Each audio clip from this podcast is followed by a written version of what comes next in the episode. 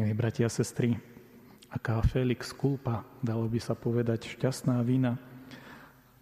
Dnes Ježiš v podobenstve chváli nepoctivého správcu, ale čo to vlastne Ježiš chváli?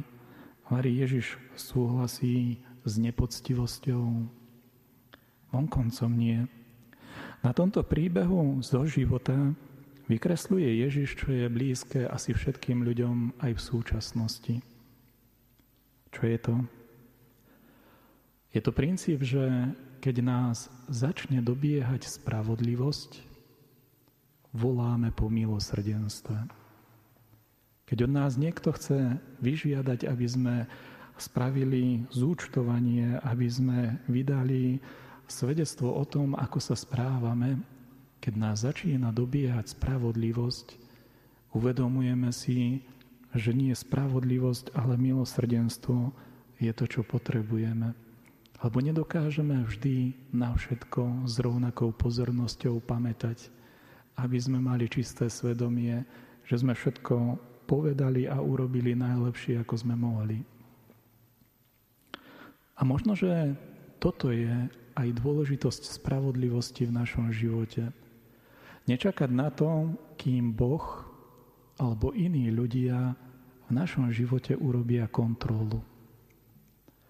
Je dôležité, aby sme my sami dokázali dať priestor pred Bohom, či už je to spýtovanie svedomia alebo sviatosťou zmierenia, kedy sa zastavíme a chceme urobiť v tom našom vnútri zúčtovanie.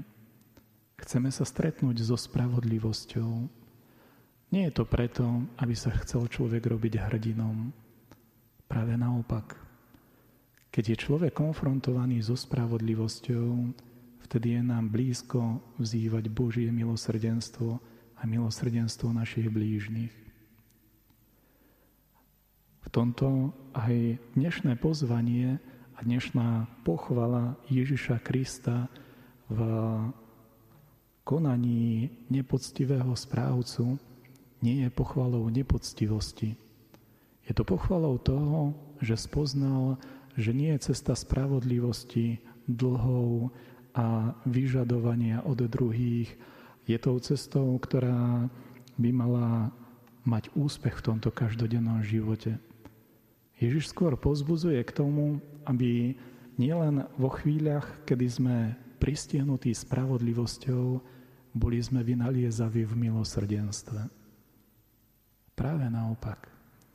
Keď sa snažíme žiť ten náš každodenný život, keď nie sme nútení výčitkami svedomia a dobiehaním spravodlivosti, aby sme dokázali v našom živote cez modlitbu vnímať to, ako je Boh milosrdný voči nám.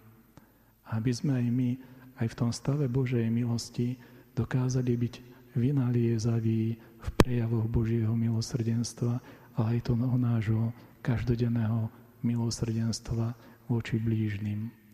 Poprosme Boha, aby nám dal takúto horlivosť ducha, ktorá bude na jeho slávu a na vzájomné požehnanie. Amen.